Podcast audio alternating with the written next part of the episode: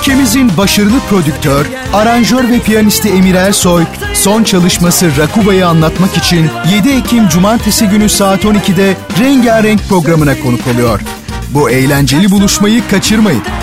Sakın söyleme Sözleri kayıp Kaç zamandır dilimde Sakın söyleme Geçmiş zaman olur ki. Tarihin en ilginç olayları ve en renkli kişileri bu programda. Bertan Rona tarafından hazırlanıp sunulan Geçmiş Zaman Olur ki sizleri her hafta şaşırtıcı konularla dolu bir tarih sohbetine davet ediyor.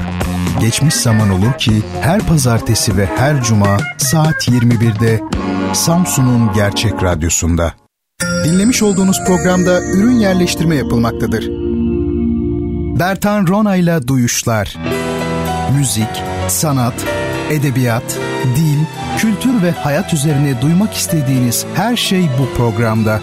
Bertan Rona'yla Duyuşlar her çarşamba saat 22'de Samsun'un Gerçek Radyosu'nda.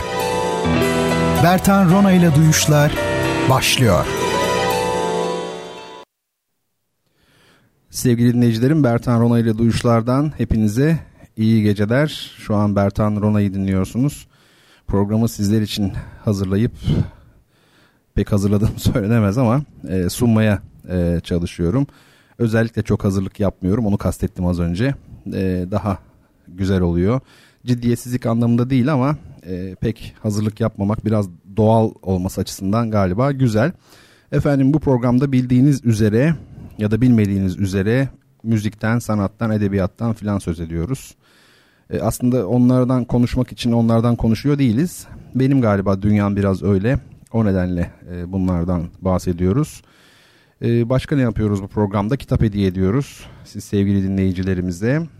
Soru soracağım yine bu programda da her hafta olduğu gibi.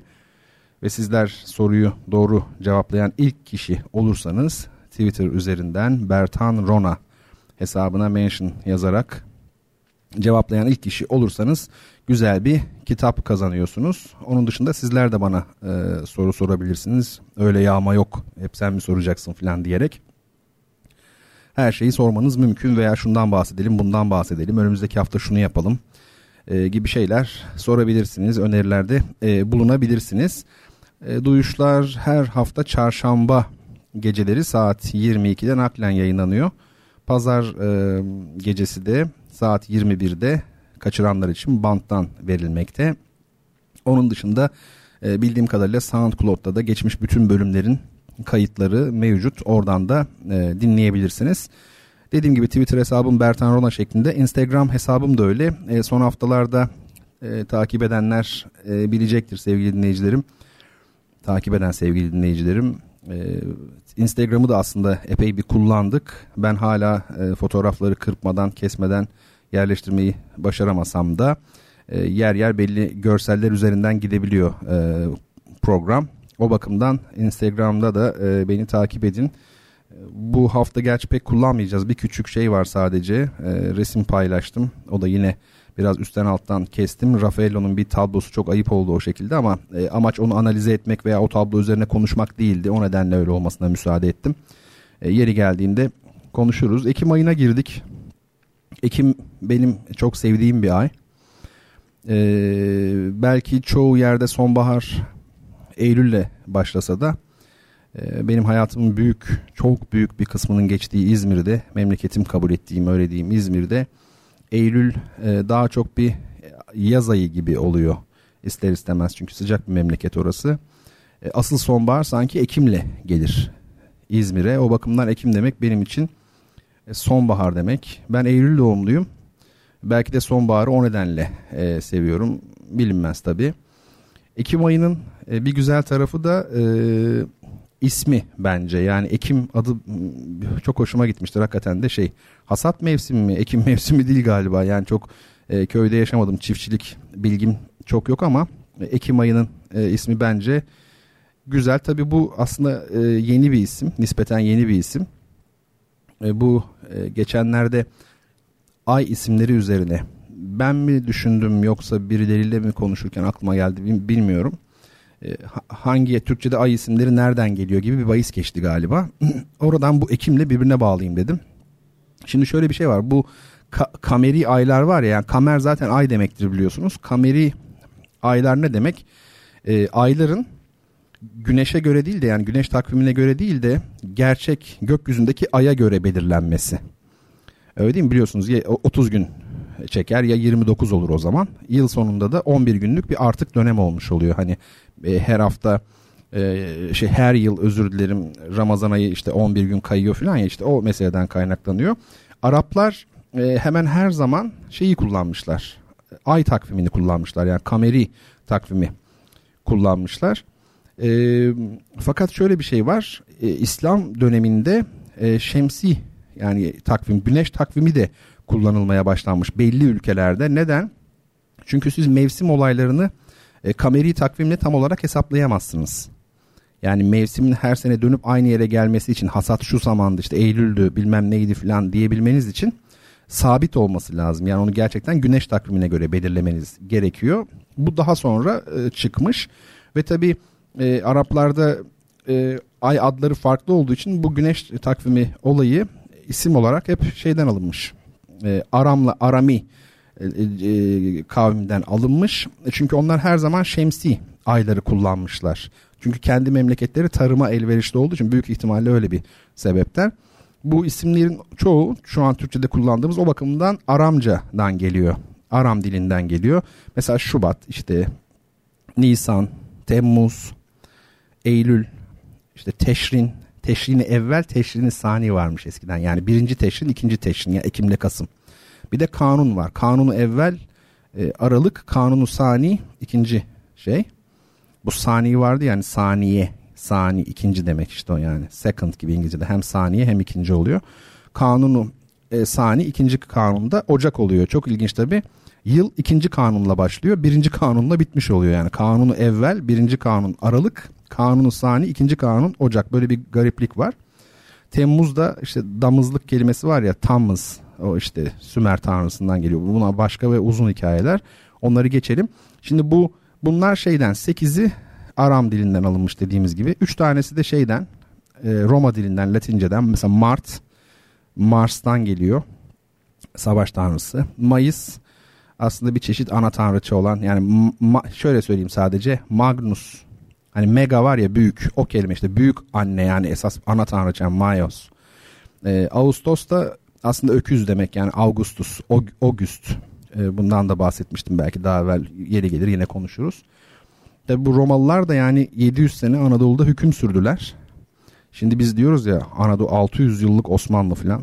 Aslında biraz e, mütevazı olmakta bence fayda var. Bak o da mesela 700 yıl hüküm sürmüş. Yani öyle medeniyetler var ki bin yıl, iki bin yıl aynı bölgede kalanlar var. Yani tarihin bütününe baktığımızda biraz mütevazı olmak gerektiğini görüyorsunuz. O da ayrı bir şey. Ha, ilginç bir şey daha söyleyeyim. Haziran ismi Haziran kökeni belirsiz bir isim. Öyle kelimeler vardır kökeni bilinmeyen. Mesela züğürt kökeni yok. Züğürtün kökeni yok. Bulamazsınız hiç boşuna aramayın. Veya araba. O da tartışmalı yani. Onun da yok mesela. Çilek problemli ama züğürt hiç yok. Öyle bir, bir şeyler. Argo kelimelerin çoğu zaten yoktur kökeni. Efendim söyleyeyim. Böyle bir takım durumlar. Şimdi Cumhuriyet'le birlikte işte 1930'larda bu ay isim ay isimlerine de bir el atılmış. Değiştirelim hani biraz Türkçeleştirelim falan diye. E, işte Eylül kalmış. Teşrini evvel birinci teşrin yani. E, ama teşrin sani olan Ekim Hayır, yanlış söyledim galiba. Ekim Kasım ayları oluyor değil mi? Ekim teşrini evvel, Kasım teşrini sani. Efendime söyleyeyim. E, Ekim denilmiş ona. Kasım ayı da şeyden geliyor. Bu Hıdrellez'den sonra 6 ay eklediğinizde hani Mayıs'ın başı galiba Hıdrellez. Tam 6 ay sonra Ruzu Kasım deniyor. Kesmek hani kesme değil de ne diyelim ona? Kesim, kısım, kasım, kesmek, bölmek işte. Tam ortadan bölüyor ya. O oradan. Aralık ismi halk dilinden geliyor. Aralık eskiden beri kullanılan bir şey köylerde filan. Ocağı da herhalde o dönemdeki Türk Dil Kurumu koymuş Ocak diye. Ee, teş, şeye kanunun sani ayına. Ocak e, o da ne biliyor musunuz çok ilginçtir. Yine Aramca kanun diye bir kelime. Kanun değil de kanun e, ince K ile. Kanun diye e, ocak demek aslında. Soğuk aylarda evde yanar ya ocak. Çok önemli bir şeydir. Vesta diyor Latinler. Roma dininde de çok önemlidir. Ta mağara döneminde tabii düşünün ateş yakılması çok önemli bir şey insan için. Hayatiyet e, demektir yani. O bakımdan kutsal kabul ediliyor. Evlerde yakılırmış. Ocak ayında da yakıldığı için işte kanun demişler herhalde. Bizimkiler de Ocak demiş ona. Öyle bir şey bir değişiklikler olmuş. Bizim kültürümüzde değişme esastır biliyorsunuz. Yani biz aman e, bir tutarlılık bir süreklilik duygusu olmasın. Sürekli değiştirelim. Yani başarılı da olmayalım falan gibi e, bir özelliğimiz var. Şimdi geçen hafta benim yanıtlamayı unuttuğum bir soru vardı. Ee, sevgili Ece'nin sorusu. Ee, bu şeyle ilgili caminin Selahattin Eyyubi Camii'nin Silvan'daki onun e, por, kapısı ile bir kilisenin orası Saint Antoine mı e, neresi bilmiyorum. Saint Antoine T ile okumak gerekiyor. A ile başladığı için Saint Antoine değil de Saint Antoine veya başka bir kilise o neresi bilmiyorum. İkisinin hani kapılar arasındaki benzerlik Şimdi önce şunu söyleyeyim o konuda. E, eskiden beri sanat eserlerinde, sanattan kastım da mimari ve resim özellikle bu ikisi heykel de olabilir. Yani görsel şeyler, sanatlar. Parça ile bütün arasında e, matematik ya da geometrik diyelim bir takım ilişkiler kurulmuş. Ve bu durum bazı kurallara bağlanmış.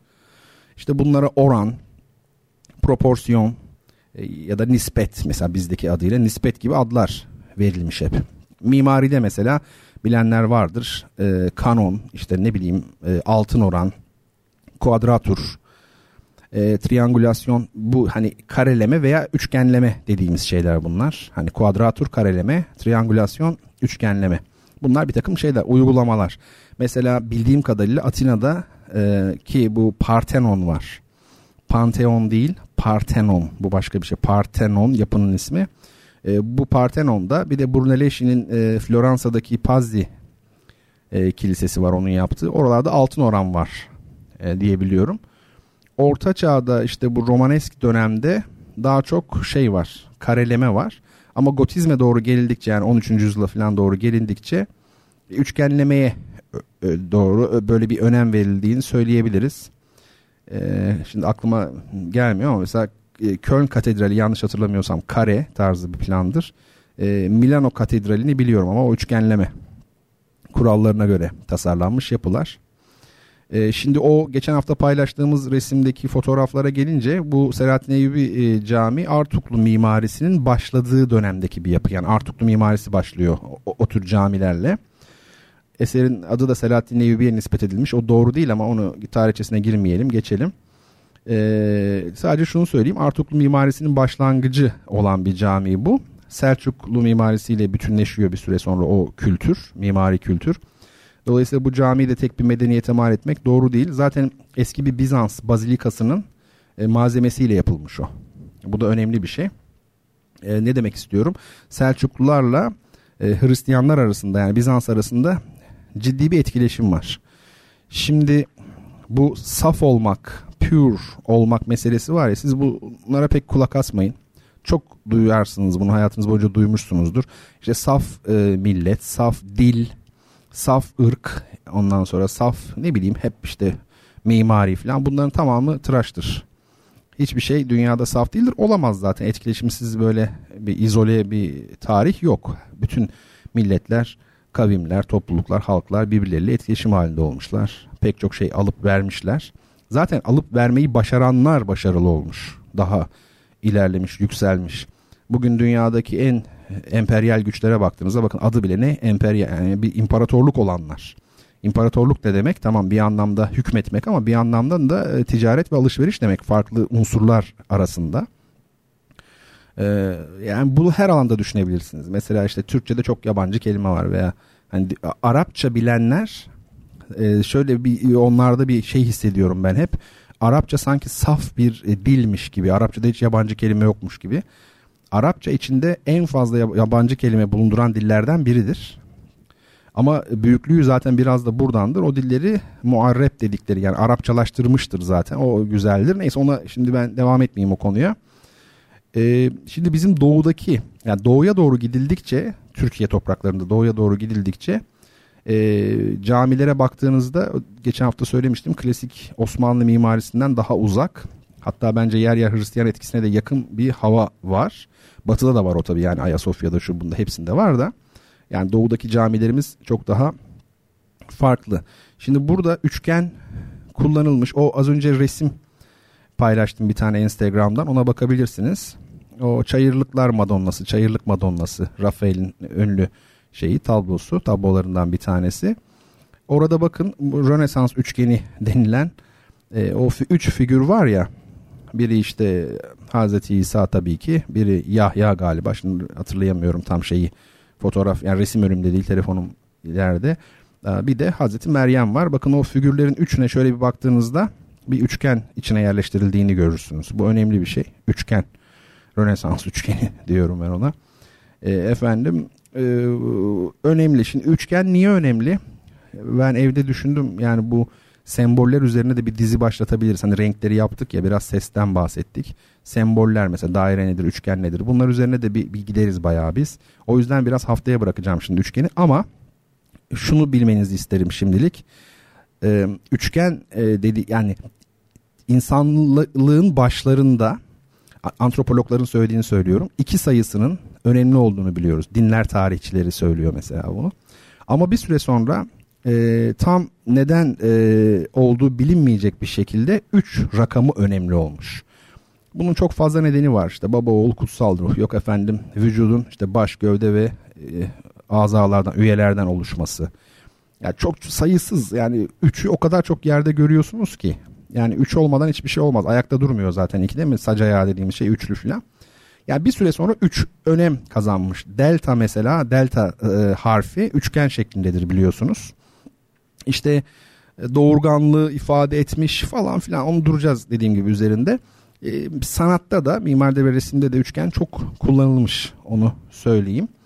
E, şimdi burada e, kapı diye bir kavram var. Bakın çok önemli. O iki fotoğrafta Ece'nin paylaştığı o iki fotoğrafta e, kapılar birbirine benziyor. Burada önemli olan şey birbirine benzemeleri çok normal yani benzeyebilir de önemli olan şey kapının niye vurgulandığı. Üstündeki o mukarnasla beraber mukarnas deniyor biliyorsunuz o üstteki süslemelere. E, kapı dediğimiz şey e, sadece bildiğimiz e, bir, bir mekana giriş çıkışı düzenler belki temelde tanımı budur ama aslında öyle bir şey değil. E, kapı çok daha önemli e, anlamlar kazanmış. Biliyorsunuz işte efendim taç kapılar yapılmış, zafer takları yapılmış yani açık alanda kapı. Bir, demek ki bir sembolizmi var içerisinde. İşte ne deniyor? Anadolu kapılarına dayandık falan bak kapı. Orada da bir soyut bir anlatım var. Kavimler kapısı diyoruz mesela. Ya da tavlada bile kapı almak var. Yani kapı çok önemli bir şey. Kapısında kul olmak diyoruz. Kapılanmak diyoruz. Ne bileyim işte kapı kulu falan diyoruz. Ee, e, transandan bir şeyi böyle bir geçişi özellikle ifade ediyor. Yani alemler arasında e, dünya hayatıyla işte e, berzah alemi arasında e, hep kapı e, soyutlaması var. Dolayısıyla e, bir mistik, bir sembolik yönü de var kapının portali. O bakımdan e, vurgulamak lazım aslında. Mesela biz tiyatroda portal ağzı dediğimiz şey yani sizin e, şeye gittiğiniz temsile oyuna gittiğiniz zaman o sahnede gördüğünüz esas açıklık var ya yani sahnenin ekran ekranın kendisi öyle söyleyeyim tiyatroda. Yani orası portal ağzı bizim dediğimiz yer. O da bir çeşit kapı değil mi? Yani orada hayal dünyasıyla gerçekler arasında bir geçiş ifade ediyor. Bakın onda kapısı yok mesela. Perde işte kapı oluyor filan gibi. Dolayısıyla yani kapının biz pek çok yapıda e, vurgulandığını e, söyleyebiliriz, görebiliriz. Onun dışında o resimlerde ki ilişkiyi anlamak da çok zor değil yani o zaten dediğim gibi biri birinin e, üzerine yapılacak kadar bu kültürler iç içe. Mesela Vefa'da İstanbul Vefa'da e, kilise camii var. Yani caminin adını kilise camii koymuşlar. Eski bir çünkü muhtemelen Bizans kilisesini cami yapmışlar. Çok ilginç. Şimdi tam hatırlamıyorum ya Toledo'da ya da Cordoba'da. Orada da tam tersi biliyorsunuz eski Endülüs medeniyetinin olduğu yerler oralar. E, orada da e, cami kilisesi var bir tane. Orada da camiden kiliseye çevrilmiş e, cami kilisesi diye geçiyor. E, bu tip şeyler olabilir yani onu söyleyeyim çok büyük benzerlikler olabilir. Öyle benzerlikler var ki inanamazsınız. Aa olamaz filan dersiniz yani. E, son derece ilginç. Evet bugün ben o bayağı konuşuyorum böyle olursa program bitmez. Ama havamdayım yani niye konuşmayayım yani değil mi? Devam edelim biraz. Şimdi uzun zamandır düşündüm biz programda şey yapmıyoruz. Hiç e, etimolojik analiz yapmıyoruz. Yani kelimelerden pek bahsetmiyoruz. Şimdi mesela iki tane not aldım. Bir tanesi halletmek. Şimdi Türkçe'de bir tane Hatay, Adana, Lüleburgaz diyelim. Değil mi? Üzerinde de A'nın üzerinde şapka olsun. Bu hal. Hani neyse halim çıksın falımdaki hal. Halin nasıl filan. E, hala, halen de kullandığımız kelime de bu zaten. Bir tane işte o şey var. E, sebze meyve hali, balık hali filan haldeki hal var. O başka bir şey. E, ince o da. Bir de hal var. Yani Hatay, Adana ama iki tane Lüleburgaz var. Çift L ile. Şimdi bu çözmek demek aslında. Hani tahlil bakın başına T getirdiğiniz zaman tahlil oluyor. E, veya helal diyorsunuz. Helal. Helal aslında çözük demek. Tahlil çözümleme ya hal çözmekti iki L ile. Helal de çözük. Yani ne demek? Bağlı yasak olmayan demek. Helal öyle bir şeyi var. Şimdi ilginç olan şey şu. Bunu oyun olsun diye bunları söylemiyorum. Ee, burada yine e, gö- göçebe kültürüyle ilgili bir noktaya geleceğiz. Mahalle kelimesi de yine bakın Hatay iki tane de L. Lüleburgaz iki tane değil mi? Baştaki M'yi tahlildeki T gibi saymayacaksınız. Yani o çünkü gramatik bir işlem yapıyorsunuz oradan yani. Halletmek, çözmek, tahlil, çözümleme başa T'ye koyduk. Mahalle de çözülen. Şimdi ne demek bu? Bizdeki mahalle ne demek? Belli bir mahal. Değil mi? Bölge.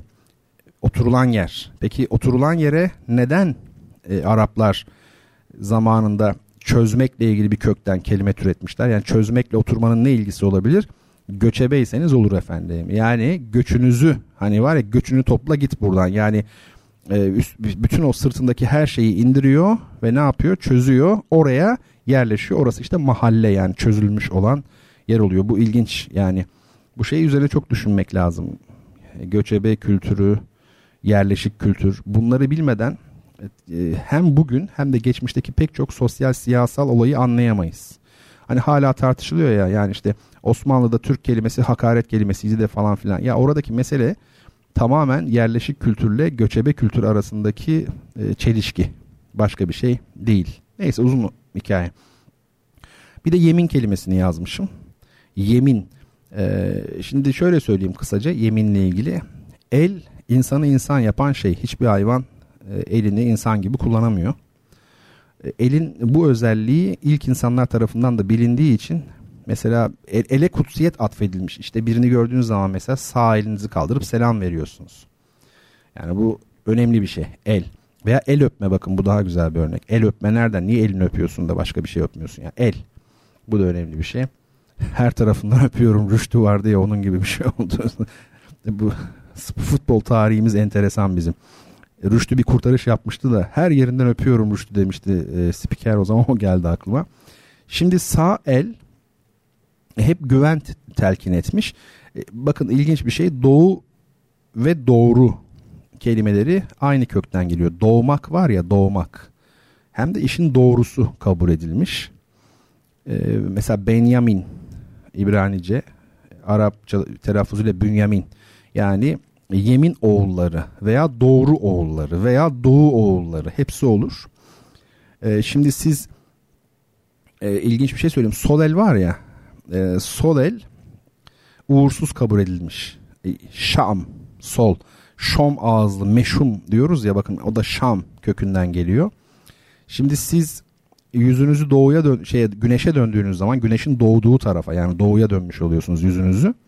O zaman kuzey size göre ne oluyor? Sol tarafta kalmış oluyor. Çünkü yüzünüzü güneşin doğduğu yere döndünüz. İşte o yüzden Şam dediğimiz şehir kuzey anlamına geliyor. Şam bu kökten geliyor. Sağ tarafta ne oluyor? Güneyde kalıyor. Yani Yemen dediğimiz şey o da yeminle Yemen. Yani Yemen Şam diyalektiği diyelim.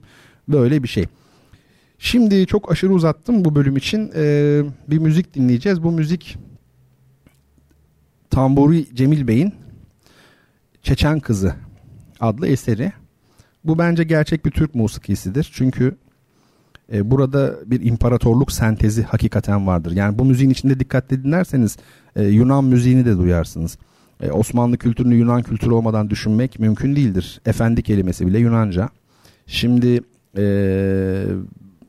burada tam bir imparatorluk sentezi var. Bu parçayla zaten e, Yunanlılar da hak iddia ediyor. Hak değil de yani bu bizim parçamız falan da diyorlar. Fark etmez onlar da eğlenebilir, dinleyebilirler. Çeçen kızı Ee, şimdi İstanbul Müziği hadisesi var yani bu daha evvel İbrahim Metin Uğur Bey'i programıma konuk etmiştim. Telefonla bağlanmıştı. Ee, hani bazı çevrelerde e, klasik Türk musikisi adlandırması yerine İstanbul musikisi diye bir adlandırma e, tercih ediliyor anladığım kadarıyla. Ben buna çok katılmıyorum. E, o zaman uzun uzun konuşmuştuk ama şimdi sadece iki cümleyle şunu söyleyeyim. Her şeyden evvel bizde halk müziği ile klasik müzik ayrımı zaten yok denecek kadar azdır. Bu e, Osmanlı medeniyetinin ayırt edici özelliklerinden bir tanesi. Bir de eğer İstanbul müziği diyeceksek bu müziği o zaman İstanbul'un fethinden evvel bestelenmiş olan eserlerimiz var sayısız. E, sayısız olmasa da çok fazla. Onlara ne diyeceğiz yani İstanbul müziği madem klasik Türk musikisi. Yani İstanbul'un bu müziğe damga vurması başka bir şey ki bu çok doğal. İmparatorluk başkentinde olabilir bu. Zirveyi orada yapmıştır. Ama Konya'da yapılan Türk musikisine ne diyeceğiz? Konya musikisi mi diyeceğiz? Yani batıda düşünsenize Viyana müziği, Paris müziği falan gibi bir şey. Tamam Viyana bir adadır müzik açısından da öyle ama yine de bu tür adlandırmalar tercih edilmez. Klasik batı müziği denir her zaman. Ee, bunları çok unutmamak lazım. Neyse devam ederiz yine bu konulara. Çeçen kızı Tamburi Cemil Bey'den efendim.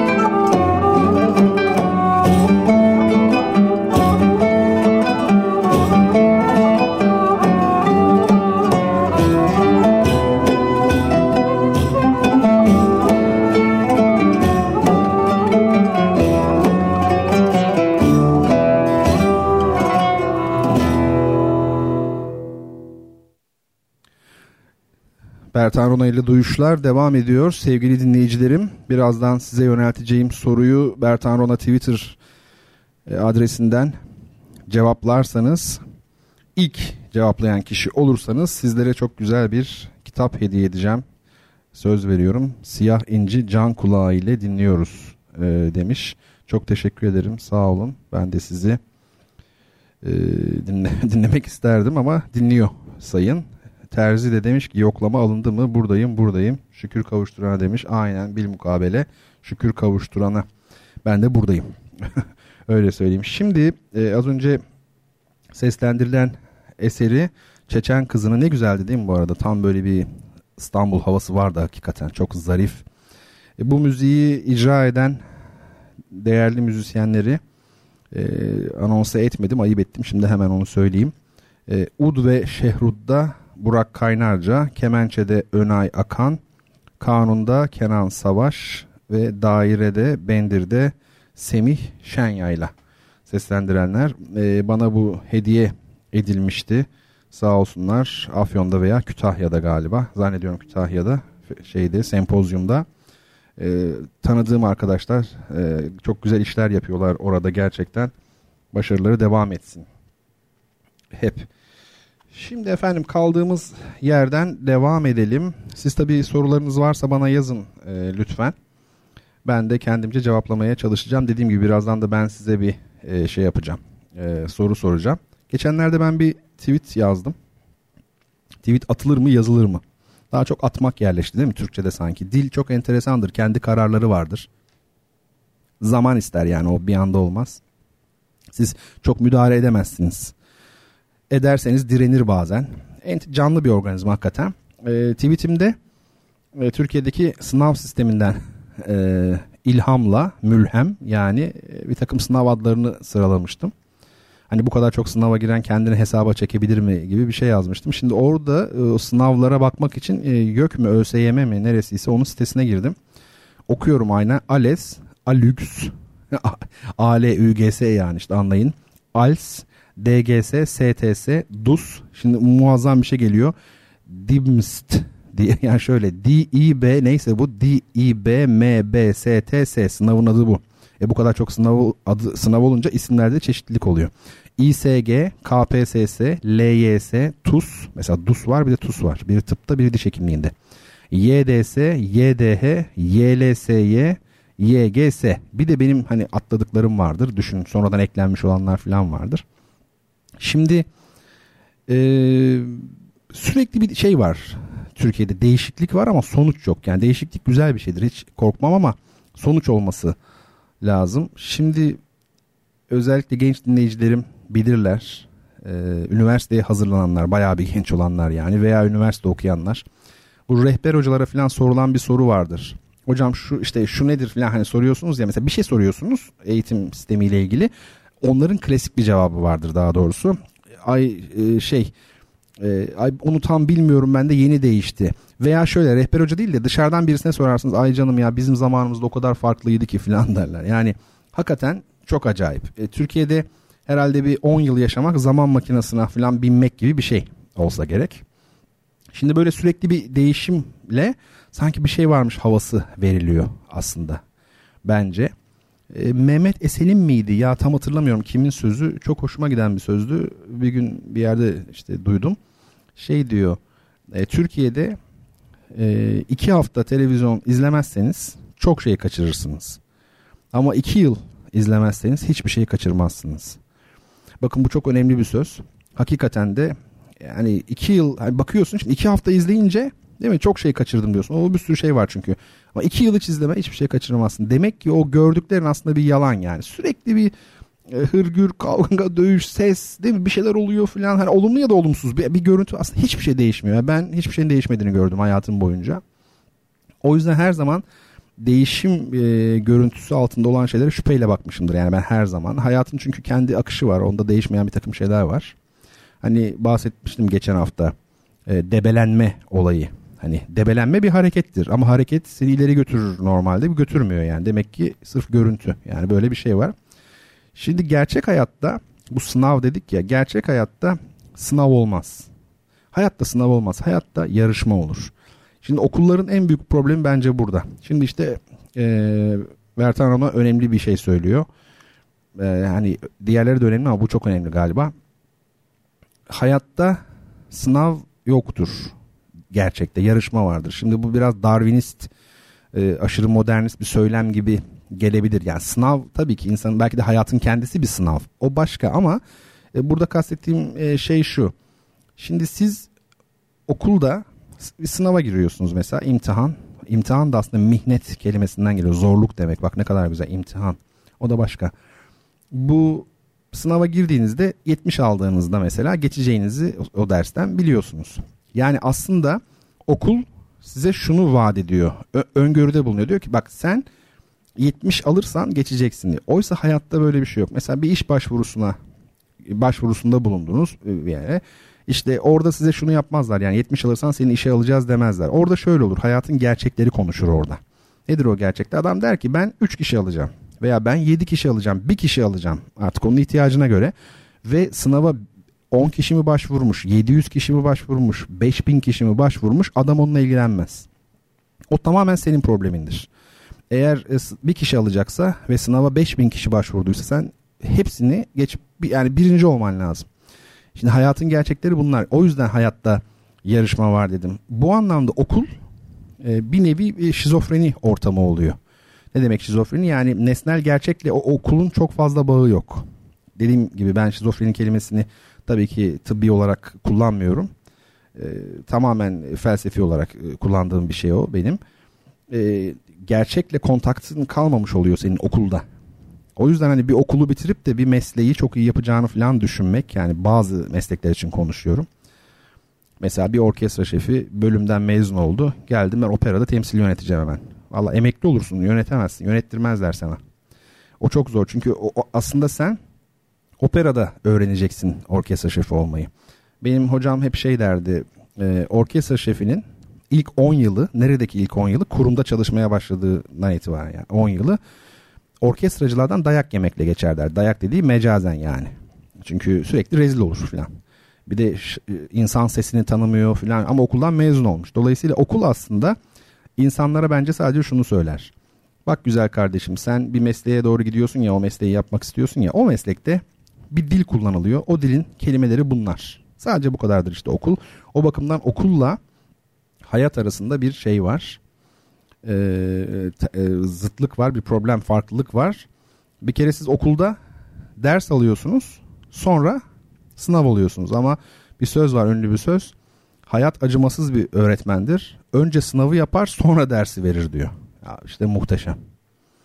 Hayat önce sınavı yapıyor, sonra dersi veriyor. Yani ben bunu yapmayı çok isterdim. Tabii barındırmazlar öyle bir kurumda da yani hocasın mesela. Yaptım 10 yıl üniversitede hocalık yaptım. İlginç denemelerim oldu. Yoklama almadım, kapıyı açık bıraktım. Okul dışından insan geldi filan şu bu. Hemen ilk hafta yönetim tarafından uyarıldım. Yani bunlar beklenen şeyler. Ee, ama mesela şunu o zaman düşünmemiştim. Önce sınav yapıyorsun. Nasıl? Hiçbir şey anlatmıyorsun. Bu çok güzel. Aslında buna benzer bir şey yaptım. Dersleri sınav şeklinde yaptım. Mesela şöyle 20 tane soru hazırlıyorsunuz. Öğrenciniz geliyor. Diyor ki mesela aşağıda soru şu aşağıdaki bestecilerden hangisi işte daha çok Scherzo yazmıştır? Yani bu teknik bir soru yani müzikle ilgili bir şey. İşte diyor ki Stockhausen A, B Shostakovich, D Ahmet Adnan Saygun, işte C neyse bilmiyorum Bach. Şimdi tabi bilmiyorsa bu soruyu cevap veremiyor ve sen anlatmaya başlıyorsun. İşte Scherzo'yu bu kişi icat etti. Şöyle oldu, böyle oldu. İşte bakın ders yapabilirsiniz böyle önce sınav sonra şey ders. Bu da ilginç. E, bu bahsi kapatmadan şeyi söyleyeyim. Ya yine hocam aynı kişi bana demişti ki şimdi biz böyle seninle sohbet ediyoruz, ders yapıyoruz. Sen bunların kıymetini ileride anlayacaksın demişti. Hakikaten haklıymış hep öyledir. Her şeyin kıymeti ileride biliniyor. E, siz de bu programın kıymetini bilin ben de bileyim. Hep beraber bilelim sonra özleriz. Şimdi bir mesaj geldi bana bu e, hafta içi. Şöyle bir şey yazılmış. Bazen böyle ilginç şeyler e, geliyor. E, hocam e, açık oturum, e, panel, forum, e, sempozyum aynen böyle konferans, seminer, münazara arasındaki farkları yazar mısınız? Ben internetten değil sizden öğrenmek istiyorum diye yazmış e, sevgili takipçim.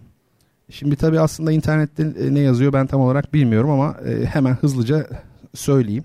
Şimdi bunlar arasında bir kere akrabalık ilişkisi kurabiliriz. Yani şöyle açık oturum, panel, hadi biraz zorlayalım münazara ve biraz da forum birbirine benzer. Yani e, açık oturum, panel, forum, münazara ne demek bu? Şimdi açık oturumda bir kere her şeyden evvel belli sayıdaki konuşmacı 3 olur 5 olur. Televizyondan genelde bu verilebilir. Açık oturum yani televizyonların tercih ettiği bir format oluyor. E, bir moderatörün yönetiminde belli konular hakkında görüşlerini açıklarlar.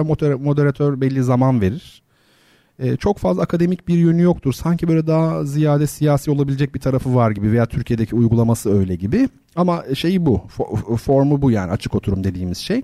Panelde de aslında belli sayıdaki konuşmacı bir tema üzerine konuş e, fikirlerini açıklarlar. Ama açık oturumda genellikle sorular cevaplanır. Moderatör soru sorar. Her birine belli süre verir dediğim gibi. Belli bir ciddiyet ağırlık içerisinde yapılır. Panelde e, katılımcılar dışında tabii ki dinleyiciler olur e, belli bir takım dernekler, kulüpler falan e, sivil toplum e, örgütleri paneli düzenleyebilir. Bir de konusu olur ve o alanda tanınmış isimler akademik olmayan bir dil içerisinde o konuları şey yapabilirler, soru alabilirler. Ama şey olursa hani böyle şey var ya neydi o adamın adı? Abbas Güçlü'nün programı gibi hani böyle şeylerin dinleyicilerin de katıldığı, onların da böyle işin içine girdiği. Orada gerçi sadece soru var ama hani dinleyicilerin de yer yer kendi arasında tartışmaya başlayan, hep beraber tartışıldığı yer forum olmuş oluyor. Münazara da biraz açık oturma benzer ama e, genellikle iki takım veya iki kişi, iki konuşmacı olur. Yine bir moderatör olur. Bir konuda tartışır bu kişiler. E, sorular önceden belirlenmiştir, iki tarafa da verilmiştir ve moderatör adil davranarak işte bir ona bir ona e, aynı soruları yöneltir, süre verir. Bu böyle bir şey. Şimdi öbür üçü sempozyum, konferans, e, seminer dediğimiz şeyler akademik işler. E, sempozyum bir anlamda kongre de diyebiliriz. Yani kongre daha büyüktür aslında ama belli bir bilim dalındaki bilim insanlarının belli bir konu çevresinde, çerçevesinde bir araya geldikleri ulusal olabilir, uluslararası olabilir toplantılara denir. Mesela diyelim ki işte 8. Uluslararası Hisarlı Ahmet Sempozyumu. Nerede yapılıyor? İşte Kütahya'da yapılıyor. Müzik müzikoloji sempozyumu. Her e, sene bir teması vardır mesela. Bu, bu sene diyelim ki müzik ve sağlık. Bir sene işte müzik ve çok kültürlülük. Onda alt başlıkları olur ve e, dünyanın her tarafından uluslararası çünkü bilim adamları, müzikologlar gelirler bu konuda bildiri sunarlar. Bu sempozyum tanışırlar falan filan. E, konferans bir kişinin akademik e, içerikte bir konuşma yapmasıdır. Tek bir kişi olur. Konuşma yapar dinleyicilere ve ağır akademik bir ciddi bir konuşmadır. Yani bu gerçekten dalında iyi olan birinin yaptığı konuşmadır. Bunun özelliği de budur hani. Ama şeyler de var mesela Cenevre konferansı bilmem ne falan. Orada da genellikle konuşmalar yapılır mesela. Birleşmiş Milletler de toplanıyor falan ya liderler konuşuyor. Onlara da genel olarak konferans denilebiliyor ama benim bahsettiğimde tek konuşmacının yaptığı bir şey var.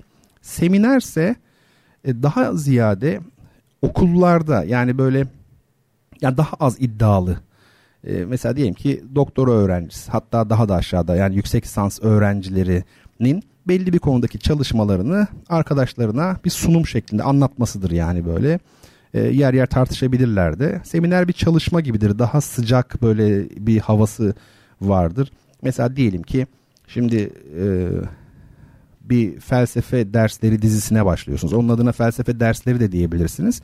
Ama eğer o dersi siz hoca olarak e, karşıdaki insanlarla sohbet içerisinde sorular sorarak ve şu parçayı okuyalım falan gelin e, gibi bir e, istekle yaparsanız biraz seminere e, şey yapabilir. Dönüşebilir.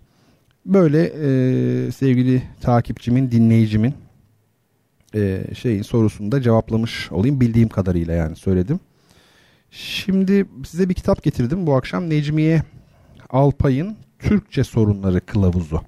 Şimdi bu çok e, güzel bir kitap. Hakikaten güzel bir kitap. Herkese tavsiye ediyorum. Metis yayınlarından. Benim elimde gözden geçirilmiş üçüncü baskısı var. Kitabın adı bir kez daha söyleyeyim. Türkçe Sorunları Kılavuzu. Necmiye Alpay'ı önce kısaca tanıtalım. Şöyle yani tanıtalım derken kitabın hemen ilk sayfasındaki çok kısa biyografisine bakalım. 1969 yılında Ankara Üniversitesi Siyasal Bilgiler Fakültesini bitirmiş. Doktorasını uluslararası iktisat alanında yapmış. Paris Nanterre Üniversitesi'nde yapmış 1978'de. Ankara Üniversitesi Siyasal Bilimler Fakültesindeki öğretim üyeliği 12 Eylül'le sona ermiş. Türkiye klasiği. Yaşamını çevirmenlik yaparak sürdürmüş. Kuram ve Ludingirra dergilerinin kurucu ve editörler arasında yer almış. Sonbahar dergisinde editörlük yapmış. 96 ile 2003 yılları arasında Akademi İstanbul'da ve Yeditepe Üniversitesi'nde Türkçe ve yaratıcı yazarlık dersleri vermiş. Yaratıcı yazarlık olayı da var biliyorsunuz. 2001-2007 yılları arasında Radikal gazetesinin kitap ekinde dil meselelerini yazmış. Dilimiz Dillerimiz adlı 2004 tarihli ve Yaklaşma Çabası isimli 2005 tarihli iki tane daha kitabı varmış. Tabi bunlar bu kitabın basıldığı, elimdeki kitabın basıldığı 2007 yılı itibariyle yazılmış olanlar. Kitabın arkasında da kısaca şöyle diyor. Bu kılavuz Türkçe konuşup yazanların karşılaştığı sorunları ele alıyor. Yazım ve söyleyiş sorunları, yerinde kullanılmayan terim ve kavramlar, cümle yapısı, kısacası anlatım sorunları. Öğrenci, öğretmen, yazar, çevirmen ve gazeteciler, radyo ve televizyon spiker ve programcıları bana da hitap ediyor o zaman. Editör, sanatçı ve akademisyenler için bir daha bana şey yapıyor hitap ediyor. Aslında Türkçe kullanan herkes için bir başvuru kitabı bu. Dil bilgisi terimlerine yabancı olanların da verilen örnekler sayesinde kolaylıkla yararlanabileceği bir kılavuz. Demiş devam ediyor. Şimdi kitabın güzelliği nerede biliyor musunuz? Şimdi bakın bu kitap niye size özellikle tavsiye ediyorum? Yani ben evden rastgele getirip seçmedim bunu. Şimdi bu kitap bir sözlük gibi yani alfabetik sıraya göre maddeler var. Şimdi mesela B de diyor ki mesela bulunmak diyor. Anlatıyor bir şeyler. Bulut diyor. Anlatıyor. Bulvar diyor. Anlatıyor. Bumbar işte bumerang. Sonra buna karşılık demiş. Alfabetik sırayla gidiyor ya. Sözlük gibi buna karşılık e, taksim işareti koymuş. Slash deniyor artık. Buna karşın. Buna karşılık buna karşın. Bakın altında ne yazıyor örnek olsun diye size okuyorum. Bu ikisi birbirine karıştırılıyor. Buna karşılık dediğimizde yalnızca bir zıtlığa işaret ederiz. Zıtlar arasında bir neden sonuç ilişkisi yoktur. Buna karşında ise yine bir zıtlığa işaret edilmekle birlikte söz konusu olan zıtlardan birinin gerektirdiği sonucu diğerinde bulamamış olmaktır. Başka bir deyişle arada neden sonuç ilişkisi bulunur diyor. Şimdi sorunlu örnek demiş. Mesela bir tane yanlış örnek veriyor. Şiirde uyak kullanılır. Buna karşın uyak kullanılması şiirdeki tümcelerde devrikleşmeye neden olur. Bunu Necmi Alpay yanlış buluyor. Şiirde uyak kullanılır. Buna karşın uyak kullanılması yerine şöyle diyor. Şiirde uyak kullanılır. Buna karşılık uyak kullanılması şiirdeki tümcelerde devrikleşmeye neden olur. Çünkü biliyorsunuz buna karşın dediğinizde aslında siz buna rağmen demiş oluyorsunuz. Bakın az önceki e, cümlenin yanlışlığı buradan belli oluyor. Şiirde uyak kullanılır. Buna rağmen uyak kullanılması şiirdeki tümceler delikleşmeye neden olur. Olmadı değil mi? Buna karşılık denilmesi lazım. Kitap bunun gibi çok ilginç kullanım hatalarını veriyor. Oldukça güzel bir kitap. Yani kaç sayfa? 300 sayfaya yakın tabii büyük formatta bir de kitap. O bakımdan e, başucu kitabı olarak aslında bulunabilir. Kitaplıklarınızda tavsiye ediyorum. Metis'ten çıkmış Türkçe sorunları kılavuzu Necmiye Alpay'ın. Şimdi ikinci müziğimize gitmeden önce e, bu gece için seçtiğim bir başka kelime var. Etimolojik analizleri ihmal ettik diye düşünmüşüm ya hani. E, şimdi bakın size çok ilginç bir şey söyleyeceğim. Arapçada ezher diye bir kelime var. Ezher. Bu şey demek böyle parlayan ışık saçan yani gösterişli böyle alımlı ışık saçıyor anlamında. Ee, Zehra bu esherdi ya Zehra bunun e, dişil sıfatı. Ee, Arapçada sıfatlar dişil ve eril olabiliyor. Ee, neyse o uzun bir mesele. Zehra bu esherle bağlantılı parlak falan demek.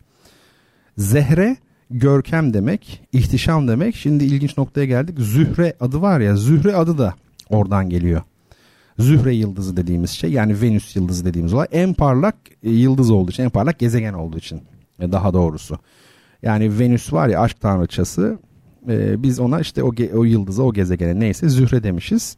Şimdi ilginç olan kısım aslında burası. E, aşk yoluyla bulaşan hastalıklar. İngilizcesi venereal dedikleri hastalıklar. Bu 19. yüzyılda Türkçe'ye Osmanlı döneminde 19. yüzyılda çevrilmiş ve buna e, zührevi denmiş. Zührevi hastalıklar. Yani Venüs hastalıkları olmuş oluyor. Venüs de biliyorsunuz dişiliği, kadınlığı, cinselliği bir anlamda anlatan e, bir Roma tanrıçası. Afrodit. E, böyle bir şey. Venüs. Af, Venüs mü desem Afrodit var mı? Afrodit tabi Yunancası oluyor. Venüs Roma dilindeki karşılığı. Zühre işte Zührevi. Bu da böyle bir şey. Küçük bir bilgi. Şimdi bir müzik daha dinleyeceğiz. Burada dinleyeceğimiz müzik ne biliyor musunuz? Lied aslında. Şimdi ne demek lied? Almancadaki yani bu klasik çok sesli müzik, klasik müzik veya çok sesli müzik veya uluslararası sanat müziği falan dedikleri işte o müzik var ya. Bu e, müzik kapsamında hiç şarkı bestelenmez mi yani hep konçerto, senfoni mi bestelenir? Hayır. Şarkı da bestelenir. Hatta çok önemlidir şarkı klasik müziğin çok fazla bestecisi şarkı bestelemiştir. Sayısız şarkılar bestelemiştir. Schubert'in 600 tane var, 603 tane bilinen.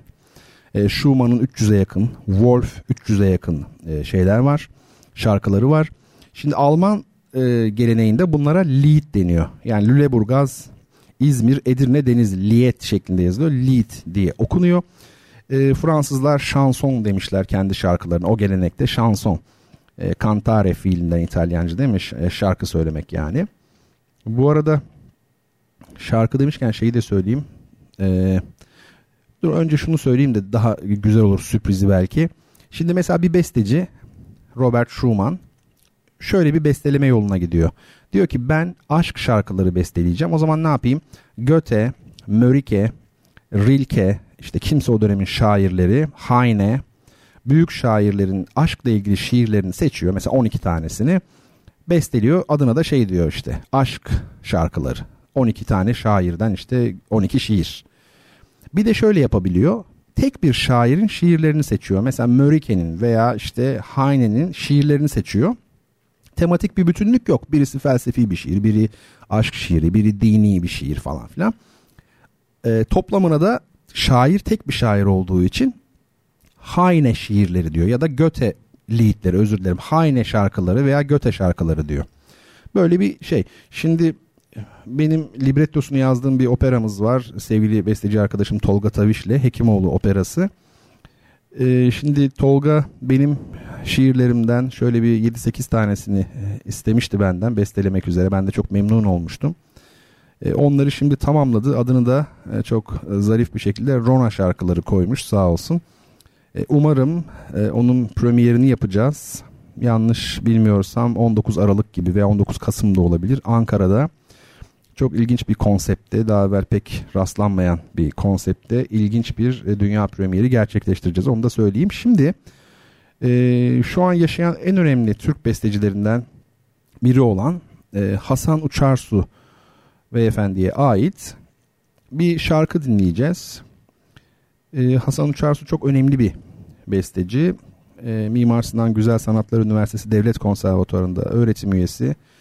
Ee, ben orada doktora yaparken hiç derslerimize gelmedi ama çok ilginçtir. Seminer diye anlattık bugün. Ee, benim yapmış olduğum seminer değil de bir şeydi herhalde küçük bir sunum vardı böyle piyano başında açıklamalı, e, görselli falan bir şey. Onunla katılmıştı böyle e, zarif mütevazı bir insan. Ee, çok güzel bir şarkısı onun. Biraz da bir soyut bir dili var. Adı Serüven. E, mezzo soprano Ezgi Saydam. Piyanoda da Kamerhan Turan var. Hep beraber dinleyelim sonra kaldığımız yerden devam edelim. Bu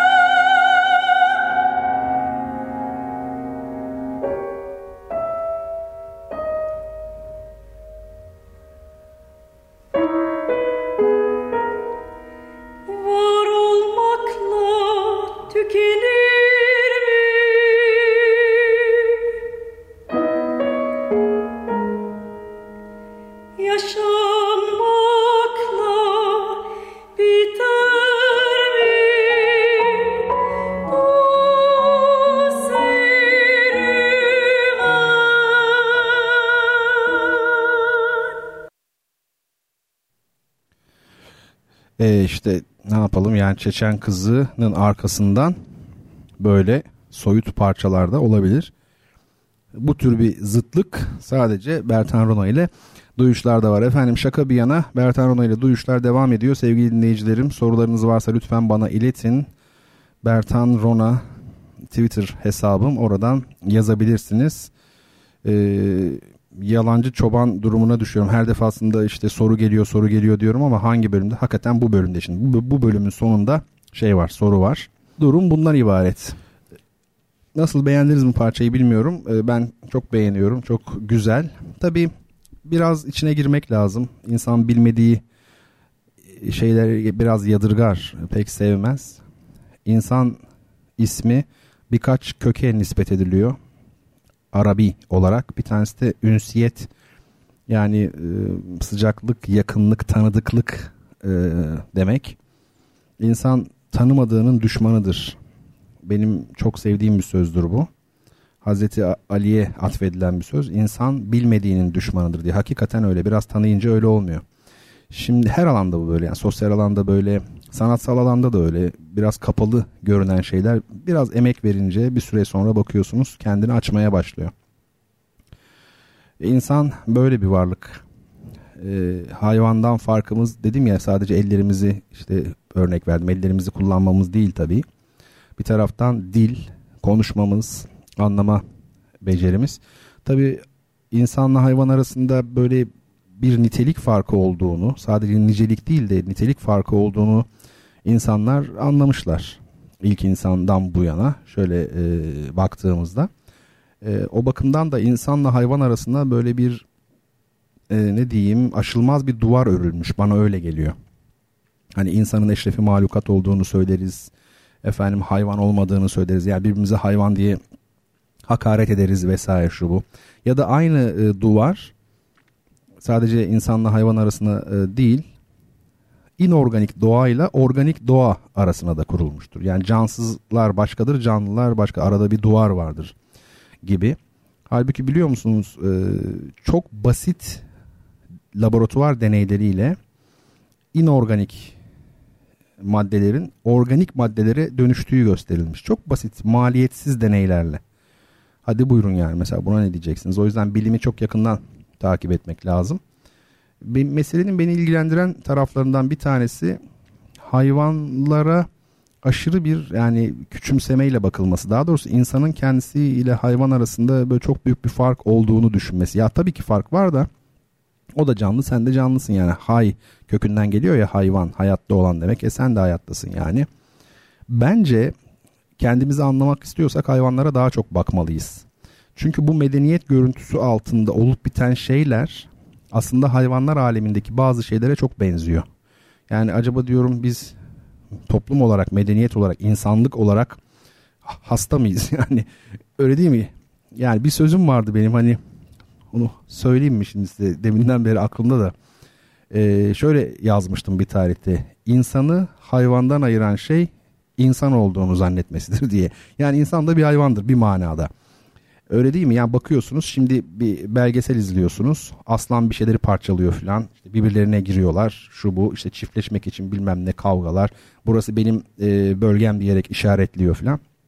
Aslında baktığınızda bugünkü dünyada e, insanlar arasında farklı biçimlerde de cereyan eden bu aslında. Çok da başka bir şey değil. Hatta bir tarihte Amerika Birleşik Devletleri işte IŞİD'i bombalıyorum görünümü altında aslında yeni kurulacak bazı devletlerin sınırlarını çiziyor diye bir şey atmıştım. Ee, tweet yazmıştım. Bunu aslanların kendi bölgelerini belirlemek için af buyurun işte bevletmesine yani idrar yapmalarına e, benzetmiştim ağaçlara. Yani bu çok soyut bir benzetme ama işin nerelere kadar varabileceğini ve radyo programında benim aslında neleri söylemediğimi anlayın diye bunu dile getirdim. Neyse yani kendimizi e, anlamak istiyorsak hayvanlar dünyasına da biraz e, bakmalıyız. Bu işte evrim tartışmalarıyla çok gündeme gelen meseleler var biliyorsunuz. Tabii evrim isteyen inanır, isteyen inanmaz. Biri de der ki ben inanmıyorum. İşte neden inanmıyorum? Benim inançlarıma aykırı. Biri der ki ben inanıyorum. Neden inanıyorsun? İşte e, kanıtlar bunu gösteriyor. Bunlarda tabii ki şey yok. E, problem yok ama e, hani hayvandan gelmeyi bir aşağılama kabul etmeyi kabul edemiyorum. Yani o bana biraz ters geliyor. Şimdi bu evrim meseleleri Darwin'den çok önce başlamış konular tabi. Aslında ben size bir şey söyleyeyim mi? Uzatmayayım diyorum ama hadi söyleyeyim. İbni Haldun biliyorsunuz 14. yüzyılda 1300'lü yıllarda yaşamış büyük bir İslam alimidir. Çok büyüktür. Tarihin gördüğü en büyük kafalardan da biridir. Hem filozof hem bilim adamı hem tarihçi olarak. Belki de modern tarih biliminin kurucularından biridir öyle söylenebilir. Yani abartılı gelecek size belki ama e, bütün e, insanlıktaki en büyük 10 kişi kimdir denilse ben ilk 10'da İbni Haldun'un olduğunu düşünüyorum. İbni Haldun'a ait bir cümle söyleyeceğim size. Şöyle diyor bakın. E, çalışmalarımız bize göstermiştir ki madenlerin en yüksek aşaması bitkilerin en alt aşamasına, bitkilerin en yüksek aşaması hayvanların en alt aşamasına, hayvanların en yüksek aşaması da insanların en alt aşamasına tekabül etmektedir. Doğrusunu Allah bilir. Bu İbn Haldun'un cümlesi. Yani şunu anlatmaya çalışıyorum. Bu evrim meselesi çok eskilerden beri olan bir şey. Lamarck evrim konusunda çok ciddi çalışmalar yapmış bir bilim adamı. Dediğim gibi ben evrim vardır veya yoktur demiyorum. Ben başka bir şey anlatıyorum şu an. O dönemde bir papaz, önemli bir papaz ama sıradan değil böyle bir büyük bir psikopos falan galiba. E şöyle yazmış Lamarck için. E, ben maymunlarla akraba değilim ama seni bilmiyorum sen akrabaysan anne tarafından mı baba tarafından mı diye sormuş. Aynen böyle. Lamarck ne diyor biliyor musunuz? Cevap güzel. Diyor ki kendi dogmasını, bağnaz düşüncelerini devam ettirmek için bilimsel gerçeklere saldıran dar kafalı bir kilise papazıyla akraba olmaktansa mütevazi ve haddini bilen bir maymunla akraba olmayı tercih ederim demiş. Yani dediğim gibi inanç alanı ayrı bir alan ama böyle hani aşağılama, hakaret, onu bilmem ne filan hani biz biz hayvan mıyız filan. Ya hayvan değilsin tabii ki o başka bir şey ama hayvanlarla akraba olduğumuzda e, bir taraftan yani sonuçta canlıyız hepimiz yaşıyoruz. Hareket edebilen. Bakın canavar kelimesi de oradan geliyor biliyor musunuz? Canaver. Farsça canavar. Öbürüne e, hayvan dedik. O da hay kökünden dedik. Havva da oradan gelir. Vav'la yazılır ama e, siz bana güvenin. O da oradan geliyor. Tabii insanın kendisini anlaması için çok şeye bakması lazım. Bir taraftan da hani benim söylediğim şeyler vardır. Şehir kültürü, göçebelik karşıtlığı ya da köy kent karşıtlığı, kadın erkek yani dişil olan eril olan daha doğrusu karşıtlığı, medeni olan tabii olan karşıtlığı bir de psikoloji üzerine çok düşünmek lazım. insan psikolojisi. İnsan psikolojisindeki bazı hakikatlerle e, bir takım üst yapı kurumlarının ilişkisi üzerine şimdi örnek vereceğim size. Mesela şimdi denizler, sonsuzluk ve e, anne karnı arasında böyle bir şey var, bağlantı var. Okyanuslar her zaman o su şeyi vardır ya imajı. Bu biraz da anne karnına, sonsuzluğa ve ütopyaya yani anne karnı ütopik bir ortamdır. Bütün ihtiyaçların otomatikman karşılandığı, çok mutlu olunan bir yerdir yani. Tek problem farkında değilsiniz tabii. Bunu keşke farkında olabilseydik. Dolayısıyla ütopyalar hep deniz aşırıdır. Değil mi? Odysseus mesela yolculuğunu düşünün. Odysseia destanı var ya. Deniz aşırı işler. Deniz önemli bir konu. Uzun bir mesele. Şimdi bebek biliyor musunuz doğduğunda ilk 6 aylık dönemde kendisiyle annesi arasındaki farkı algılayamıyormuş. Çünkü kendi annesinin içinden çıktığı için tek varlık onlar aslında. Yani kendi parmağını emerken işte annesini emdiğini, annesinin memesini emerken kendini emdiğini belki düşünüyor, hissediyor daha doğrusu. Çünkü tek varlık. Koku var. Öyle değil mi? Sıcaklık var. Annesi kendisi tek varlık. Bir süre sonra annesini fark ediyor. Aa, hani sen diye bir şey var. Karşısında bir başka varlık var. O zaman beni anlıyor. Yani sen varsa ben de vardır. Yani önce sen sonra ben. Daha önce söylemiştim ben sen o değil. Demek ki sen ben o. Yani önce anne sonra ben varım. Yani bir sen olduğuna göre ha bir de ben var. İşte bir süre sonra bir şey giriyor devreye. Ne o? O. O kim? Baba. Yani anneyi çocuğun elinden alan bir faktör. O çok uzak bir yerde aslında baba. Anne ile bebek arasındaki yani ilişki açısından baba çok uzak bir yerde gerçekten. Şimdi bu sen, ben ve o var ya bakın şimdi size çok çok ilginç bir şey söyleyeceğim hakikaten e, ciddi felsefi bir şeydir. Yani psikolojiyle felsefe ilişkisine çok çarpıcı bir örnek. Bunu yazacağım kitabımda da. E, şöyle, şimdi antik Yunan felsefesine baktığınızda e, çeşitli dönemler görüyorsunuz. Üç dönem var özellikle. Bir tanesi tabiat felsefesi, doğa felsefesi. E, Thales, efendime söyleyeyim Anaximandros, Anaximenes o dönemin filozofları e, hep tabiat üzerine düşünce öne sürmüşler. Doğa üzerine. Sonra ikinci döneme bakıyorsunuz ahlak dönemi, ahlak felsefesi dönemi. Sofistler, Sokrates yani burada bu defa Yunan felsefesindeki temel konu insan oluyor. Ve üçüncüsü sistematik dönem. Yunan felsefesinin sistematik dönemi. Burada Tanrı'ya kapı açacak düşünceler öne sürülmeye başlanıyor. Şimdi bu sıraya baktığınız zaman insanoğlunun anası tabiattır bir anlamda değil mi? Annemizi yediğimiz gibi işte bebe bebekliğimizde e, sütler fışkırıyor annemizden değil mi? Koynundayız sürekli bizi uyutuyor falan. Tabiat da öyle meyvelerden yiyorsun sen sizi var eden şey. Önce yani ne var? Sen var. Sonra felsefe ahlak dönemine giriyor. insan felsefesi dönemine giriyor. İşte burada bebeğin ben demesi gibi insanoğlu ya da en azından Yunanlılar önce tabiata bakmış. Tabi yüzlerce yıllık süreçler bunlar, dönemler bunlar. Sonra kendine bakmaya başlamış. insan felsefesi. Yani tabiat böyle ama insan nasıl olmalı? Ahlak üzerine, insan üzerine düşünmeye başlamış. Son dönemi de bir de o var. O ne? İşte tanrısallık yani sistematik felsefe. Bir sistem var orada.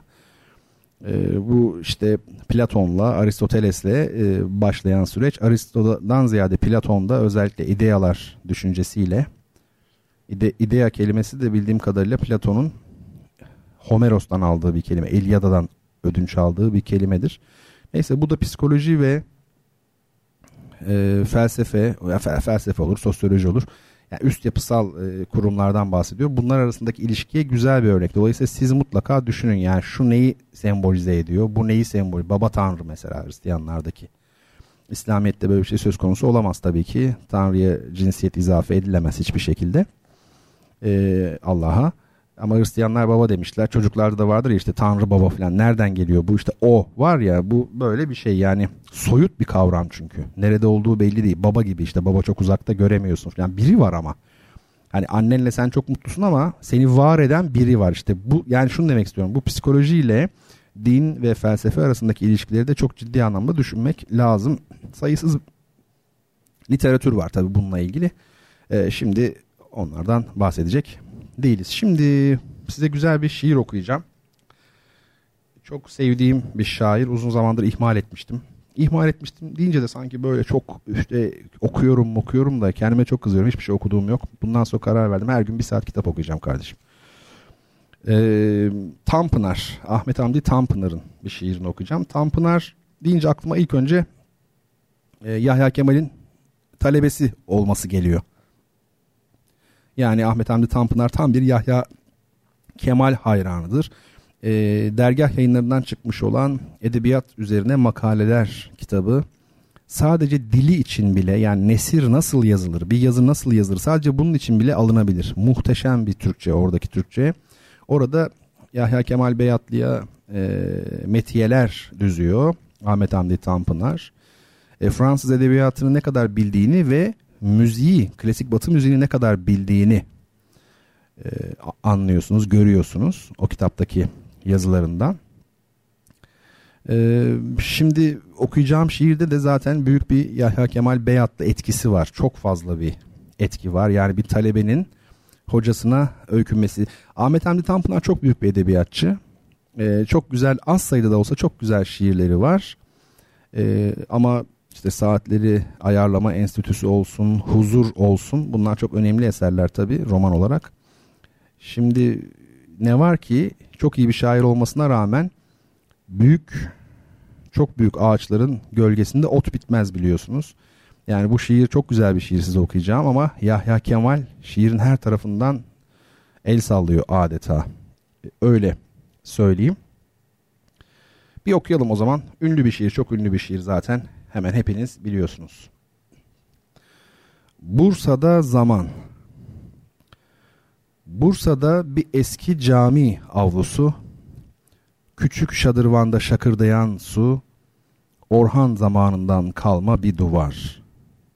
Onunla bir yaşta ihtiyar çınar, eliyor dört yana sakin bir günü. Bir rüyadan arta kalmanın hüznü, içinde gülüyor bana derinden.'' Yüzlerce çeşmenin serinliğinden ovanın yeşili göğün mavisi ve mimarilerin en ilahisi. Bir zafer müjdesi burada her isim. Sanki tek bir anda gün, saat, mevsim yaşıyor sihrini geçmiş zamanın. Hala bu taşlarda gülen rüyanın. Güvercin bakışlı sessizlik bile çınlıyor bir sonsuz devam vehmiyle.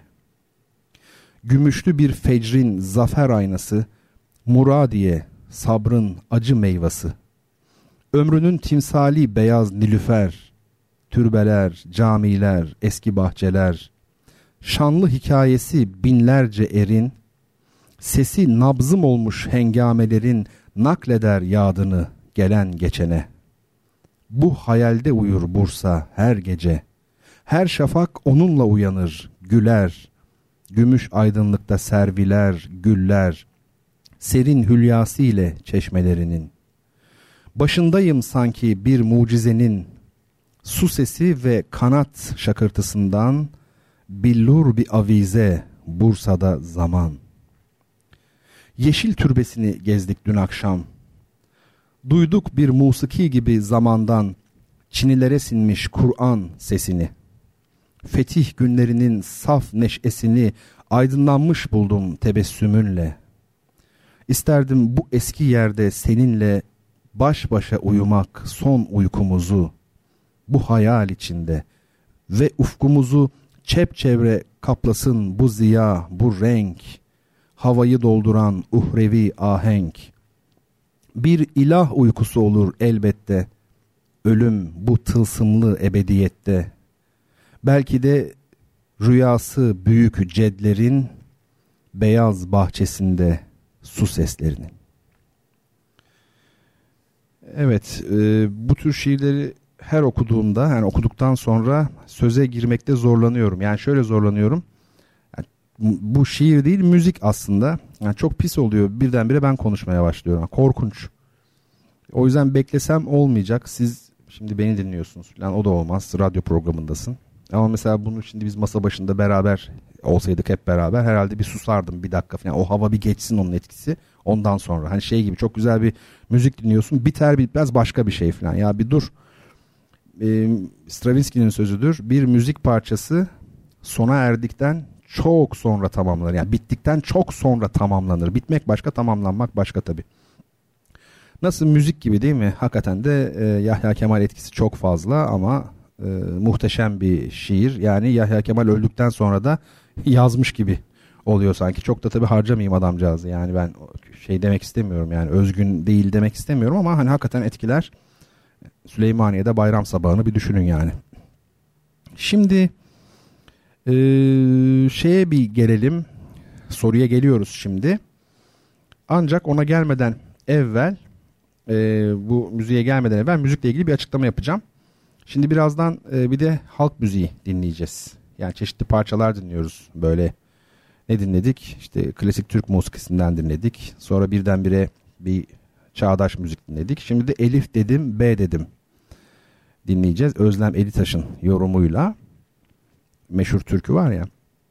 Şimdi buradaki Elif dedim, B dedim. Nedir? Bugün tesadüf hep Arapça şeylerinden denk geliyor yani.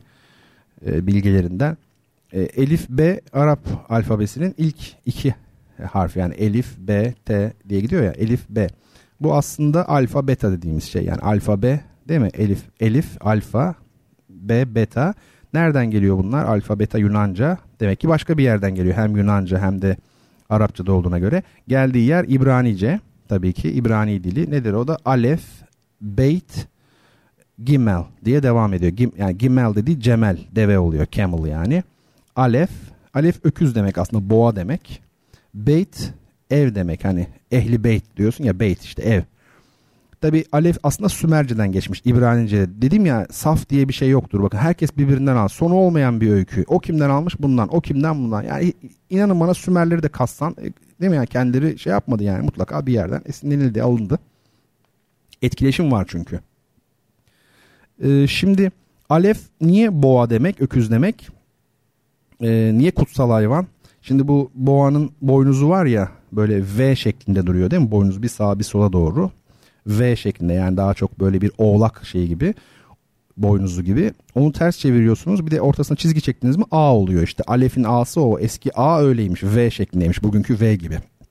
Ayakları üstüne oturtup bir de çizgi çekmişler. Alef. Niye peki öküz kutsal? Tabii ki e, tarım açısından baktığınızda çok vazgeçilmez bir hayvan e, öküz. Bir de şöyle bir şey var. Çok önemli bir şey söyleyeyim. Şimdi Himalayalar o kadar büyük bir engel ki e, Hindistan'la e, bildiğimiz iç Asya arasında, Asya arasında. Ben Hindistan'ın Asya'da olduğunu da düşünmüyorum. Hindistan ada gibi bir yer zaten. Şimdi Hindistan'da filler var ama o Himalayaların ördüğü duvardan dolayı Asyalılar yani Asya derken Türkler, Moğollar, Çinliler yani o Himalayaların üstündeki o esas Asya kısmında olanlar hayatlarında hiç fil görmemiş oluyorlar yani. O medeniyetlerde fil yok. Dolayısıyla gördükleri en büyük canlı boğa, öküz neyse. E, o da kutsiyet kazanıyor bir süre sonra. İşte öldürdükleri boğaların başlarını başlarına geçiriyorlar. Minotaurus efsanesi var ya. Hani işte e, yarı boğa yarı insan. Aslında o işte öldürdükleri boğaların başlarını içini boşaltıp kafalarına geçiren. Bunu bir güç sembolü olarak kafalarına geçirme geleneğinden geliyor belki de. Şimdi dediğim gibi yani fil yok. En büyük hayvan o. Öküz. Öküz İngilizcesi ox. Bu aynı kelime muhtemelen. Öküz, ox. Mutlaka yani bu Hint Avrupa dilleriyle Ural Altay dilleri arasında bir etkileşim var. E, Oxford da o boğanın yolu demek. Öküz yolu yani. Efendime söyleyeyim değil mi? Ox, August dedik zaten Fransızların okuyuşuyla. Augustus yani Ağustos adı da oradan geliyor. Bunların hepsi aynı şey. Yani Roma İmparatoru esas birinci imparator adamın adı öküz bildiğin yani. August. Ama işte boğa yani güç sembolü falan August böyle bir şey. Elif ismi Araplarda yok diye biliyorum kız ismi olarak. Elif bir tek e, bizde var. O ince uzun biraz boyuna tabii benzetiyor hani endamı. Değil mi? Elif çizgi şeklinde ya böyle. Bir de tabii ki e, Allah'ın ehadiyet e, özelliği tabii ki yani onun ona denk geliyor. Bu da uzun bir hikaye yani tek olması. E, bir başkadır tek başkadır. E, tek olması yani elif harfi bizdeki yumuşak G gibidir. Yani hem vardır hem yoktur. O da Allah'ın hem her yerde zahir olması ama batın yani hiçbir yerde de görünmemesi gibi bir takım konulardır. Onların yeri bu program değildir ve uzundur. Hadi bakalım şimdi soruya geliyoruz. Ee, şey bu hediyeli soru. Güzel bir kitap hediye edeceğim. Yine e, harika bir e, kitap. Ne, ne ayıp değil mi yani harika bir kitap deyip duruyorum. Yani sanki şey sizi kandırıp çekmeye çalışıyor gibi. Neyse işte soruyu okuyayım. 1883-1977 yılları arasında Paris ile İstanbul hattında çalışan Agasta, e, Agasta kim ya? Agatha Christie'nin Agatha Christie'nin Beyoğlu'ndaki Pera Palace otelinde yazdığı tanınmış bir cima, cinayet romanına konu olan ünlü trenin adı nedir? Ben bu soruyu bir daha okuyayım çünkü çok acayip okudum çok kötü. 1883-1977 yılları arasında Paris ile İstanbul hattında çalışan Agatha Christie'nin Beyoğlu'ndaki Pera Palace otelinde yazdığı tanınmış bir cinayet romanına konu olan ünlü trenin adı nedir? Treni soruyorum yani. Agatha Christie Beyoğlu'ndaki Pera Palace otelinde yazmış. Ünlü bir roman varmış. Bu roman o tren üzerineymiş. Ve bu tren 1883-1977 yılları arasında Paris ile İstanbul hattında çalışmış. Bunu bana Bertan Rona Twitter hesabına yazın sevgili dinleyicilerim. ilk yazan kişiye kitabını hemen yarın gönderelim. Şimdi Elif dedim, B dedim, Özlem Elitaş'ın yorumuyla kaldığımız yerden devam edeceğiz. Müzik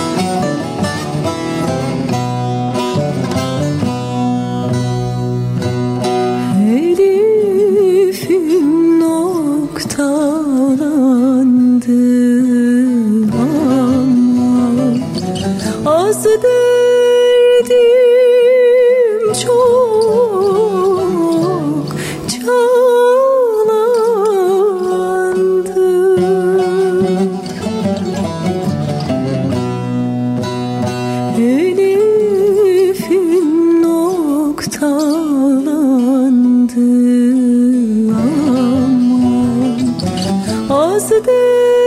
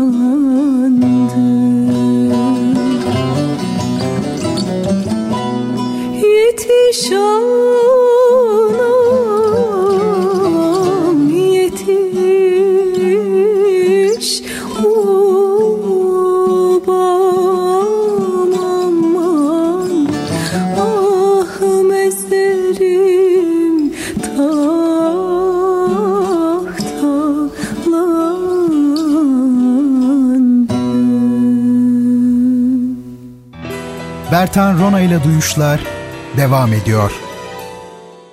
Sevgili dinleyicilerim Bertan Rona ile Duyuşlar'ın son bölümünde sizlerle beraberim. Bendeniz Bertan Rona. Duyuşları her hafta sizler için hazırlamayıp sunuyorum. Yani hazırlayıp sunmuyorum hazırlamayıp çok ayıp bir şey yapıyorum. Ee, ama mazeretim var. Söylemiştim niye öyle olduğunu. Ee, şimdi bu programda müzik, sanat, edebiyat üzerine konuşmaya çalışıyoruz. Bir şeyler yapıyoruz işte kendimizce. Soru sordum az önce, müzikten önce siz değerli dinleyicilerime. Orient Express'i sordum veya Shark Express'i o da olabilir.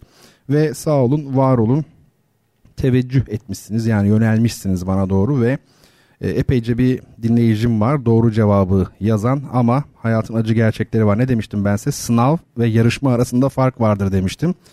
Değil mi? Eğlenelim, öğrenelim. Şimdi hep beraber öğrenmiş oluyoruz. İlk yazan kişi e, Gülsüm Hanım oldu.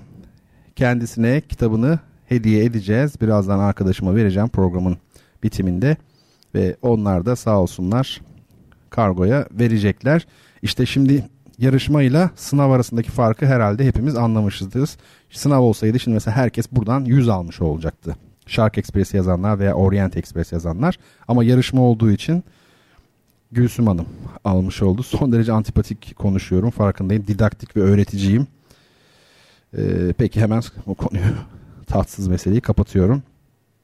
Ee, şimdi Gülsüm Hanım'ın adresi geçen haftalardan dolayı bizde var o bakımdan istemiyorum. Adresi mevcut olduğu için kendisine göndereceğiz. Şimdi sembol soru. Hep ben sormuyorum işte siz de soruyorsunuz. Sembol ne o? Alegori metafor arasındaki farklar, benzetme arasındaki farklar. Ne sembol, alegori, metafor, benzetme. Şöyle, şimdi sembol adından da anlaşılacağı gibi e, sevgili dinleyicilerim simge, sembol Sembol bir sanat eserinde genellikle bir şeyi sembolize eder. Şu ana kadarki açıklamam hiç tatminkar değil yani. Sembol simge demekmiş. Sanat eserinde bir şeyi sembolize edermiş. Ya yani örnek vereyim ben en iyisi. Mesela e, benim librettosunu yazdığım yine Hekimoğlu operası var. Eserimin e, reklamını yapmak için ikide bir söylüyor değilim de yani iyi bildiğim için şu an aklıma geldi. iyi bir örnek var orada çünkü. Hani Hekimoğlu aynalı martini var ya mesela. Şimdi mesela benim eserimde ayna orada bir semboldür. Değil mi? Hekimoğlu'nun e, aynalı martindeki ayna arkayı kollamak içinmiş. Yani hainler var mı arkadan gelenler var mı filan diye. Ben onu orada hem e, onun metafor olarak hem de bir genç kızın Nari'nin e, kendi e, genç kızlığını keşfetmesi. Ayna öyledir ya ayna kendini keşfetmektir, kabul etmektir aslında bir anlamda. Yani bir, bir eserde böyle bir sembol olabilir. Yani siz bir film çekiyorsunuz mesela o filmde ayna var ama işte ayna hep kırık. Fakat bir süre sonra filmin kahramanı kendiyle barışıyor, gerçekleri kabulleniyor ve ne oluyor? İşte ayna artık kırık değil gibi. Bu bir işte sembol böyle bir şey. Alegori nedir? Alegori eserin içindeki bir unsur değildir. Bütün yani komple eserin tamamının dayandığı bir şeydir. Mesela ağır ağır çıkacaksın bu merdivenlerden işte değil mi eteklerinde güneş rengi bir yığın yaprak meşhur şiir var ya e, Ahmet Haşim'in. Yani burada insan hayatı merdivene benzetilmiş ama eserin tamamı öyle olmuş. Veya fable'ları düşünün. Fable'larda hayvanlar konuşur ama biz onların kime karşılık geldiğini biliriz. Alegori bu işte. Genelinde olan bir şey. Eserin tamamı üzerine kurulduysa oluyor. Metafor demek mecaz demektir aslında. Yani mesela işte kaderin pençesine düşmüştü filan. Yani kaderin pençesi olmadı işte mecaz. Ya da paranın sıcak yüzüne dayanamadı. Atıyorum yani tamamen şu an aklıma geliyor.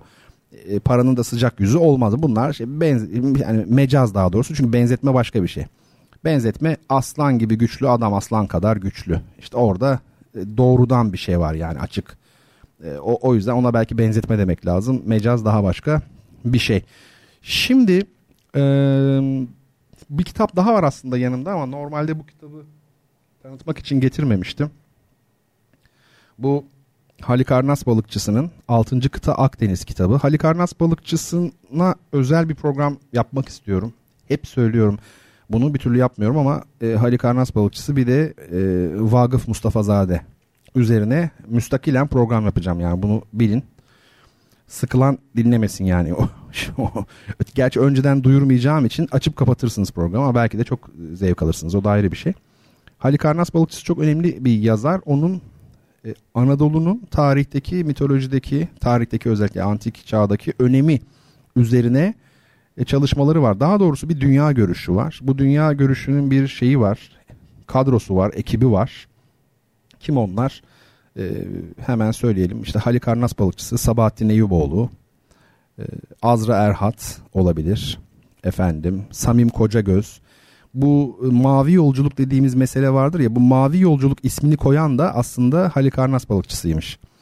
Ama tabi bugün mavi yolculuk deyince saçma sapan işte e, balık ve makarna verilen kolayla çok ucuz var ya böyle işte yani tekne turu veya biraz daha onun şeylisi kabadayısı böyle işte mavi yolculuk falan.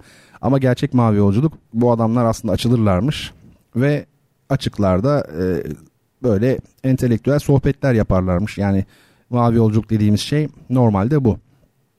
Halikarnas balıkçısının bu kitabının adı aslında çok önemli çünkü onun düşüncesini de biraz özetliyor görüşünü. Altıncı kıta Akdeniz o Akdeniz'in bir kıta olduğunu söylüyor ki çok mantıklı. Nasıl anlarız bunu? Şimdi mesela size bir soru sorayım. Fas, Tunus, Cezayir, Libya, Mısır yani bu Kuzey Afrika var ya Akdeniz kıyıları.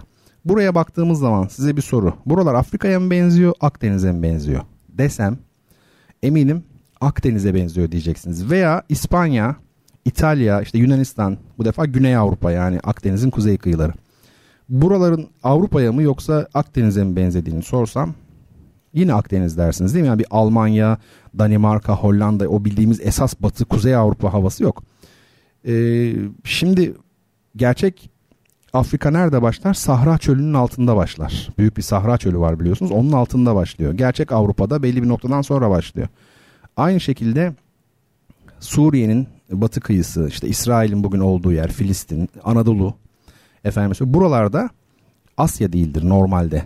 Her ne kadar Asya olarak sınıflandırılsa da As yani Anadolu e, yarımadası Aslında o da Akdeniz'dir büyük oranda. Gerçek Asya aslında İran yaylasından sonra başlıyor. Şimdi dolayısıyla Akdeniz aslında bir kıta tabii coğrafyacılar kıtayı çok kıtaları çok başka kriterlere göre adlandırıp tanımlamışlar.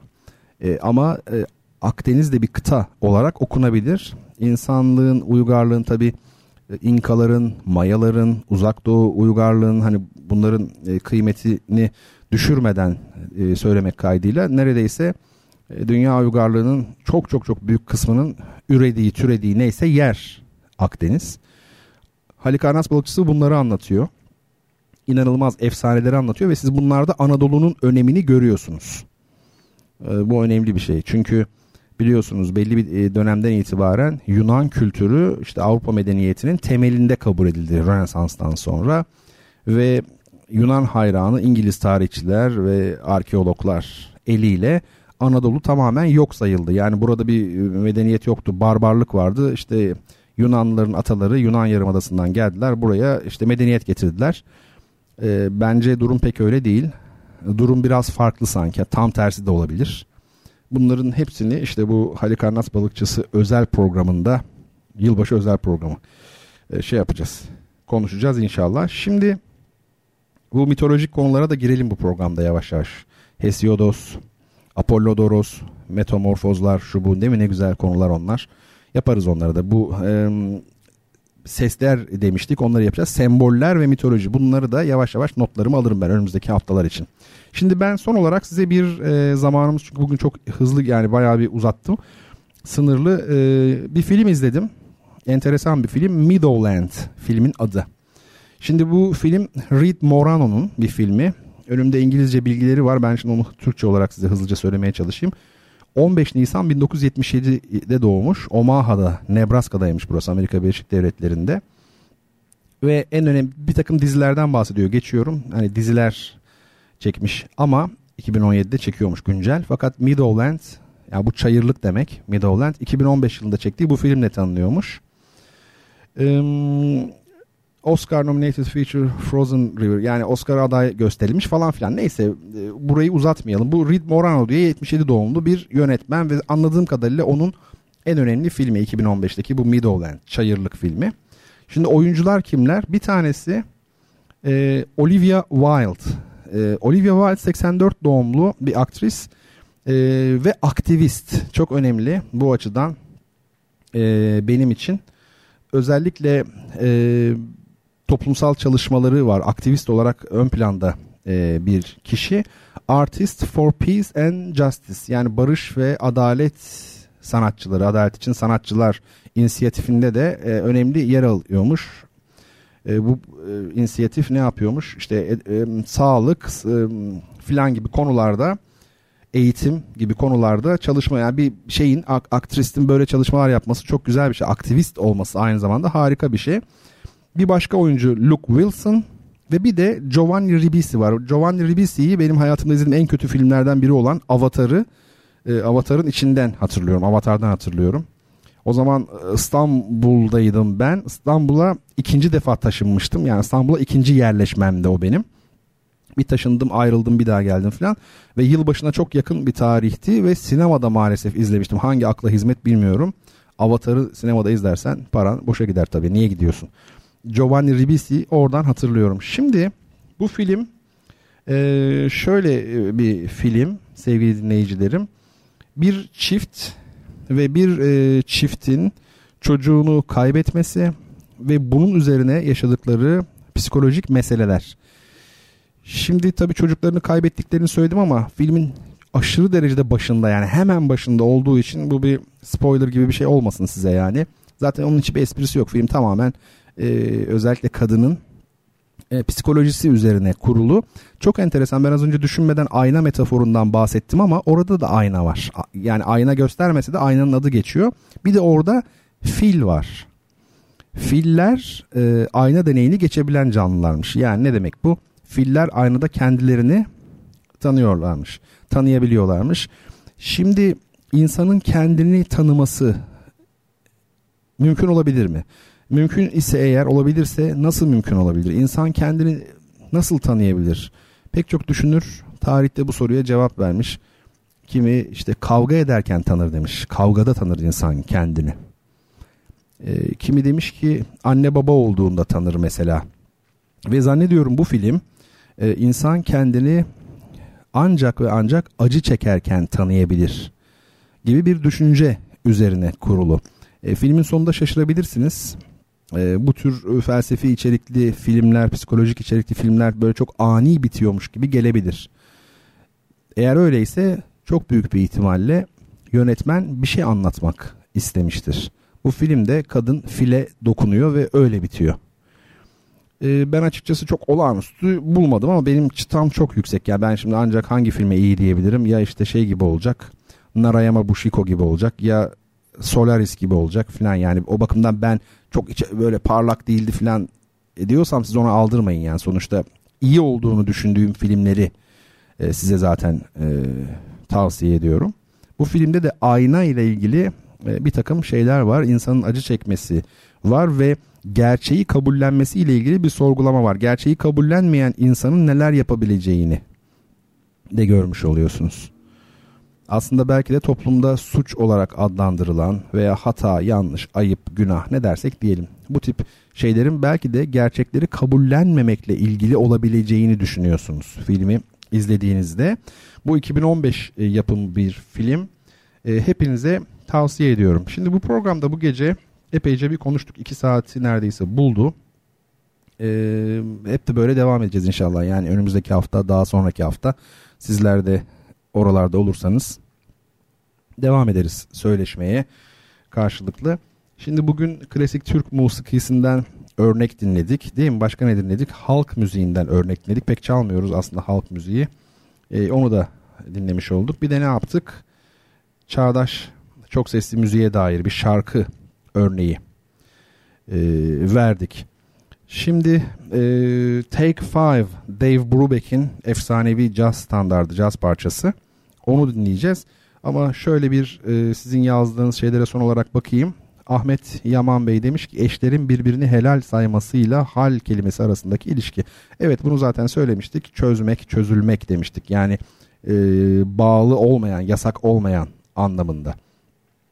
Ahmet Yaman Bey yine Oğuz kelimesi de öküz kökünden, kök değil de aynı kelime. Tabi Oğur veya Oğuz dediğimiz şey Oğuz. Zaten Anadolu'da Oğuz derler ya böyle hani İç Anadolu'da falan. Öyle bir şey. Bakalım başka da bir şey var mı? Kabalık etmeyeyim diye bakıyorum aslında. Evet bu kadar olsun. Aşkın Arsunan caz piyanistlerimizden Aşkın Arsunan'ın yorumuyla Take Five haftaya aynı gün, aynı saatte, aynı gün ve aynı saatte tekrar buluşabilmek dileğiyle hepinize iyi geceler diliyorum.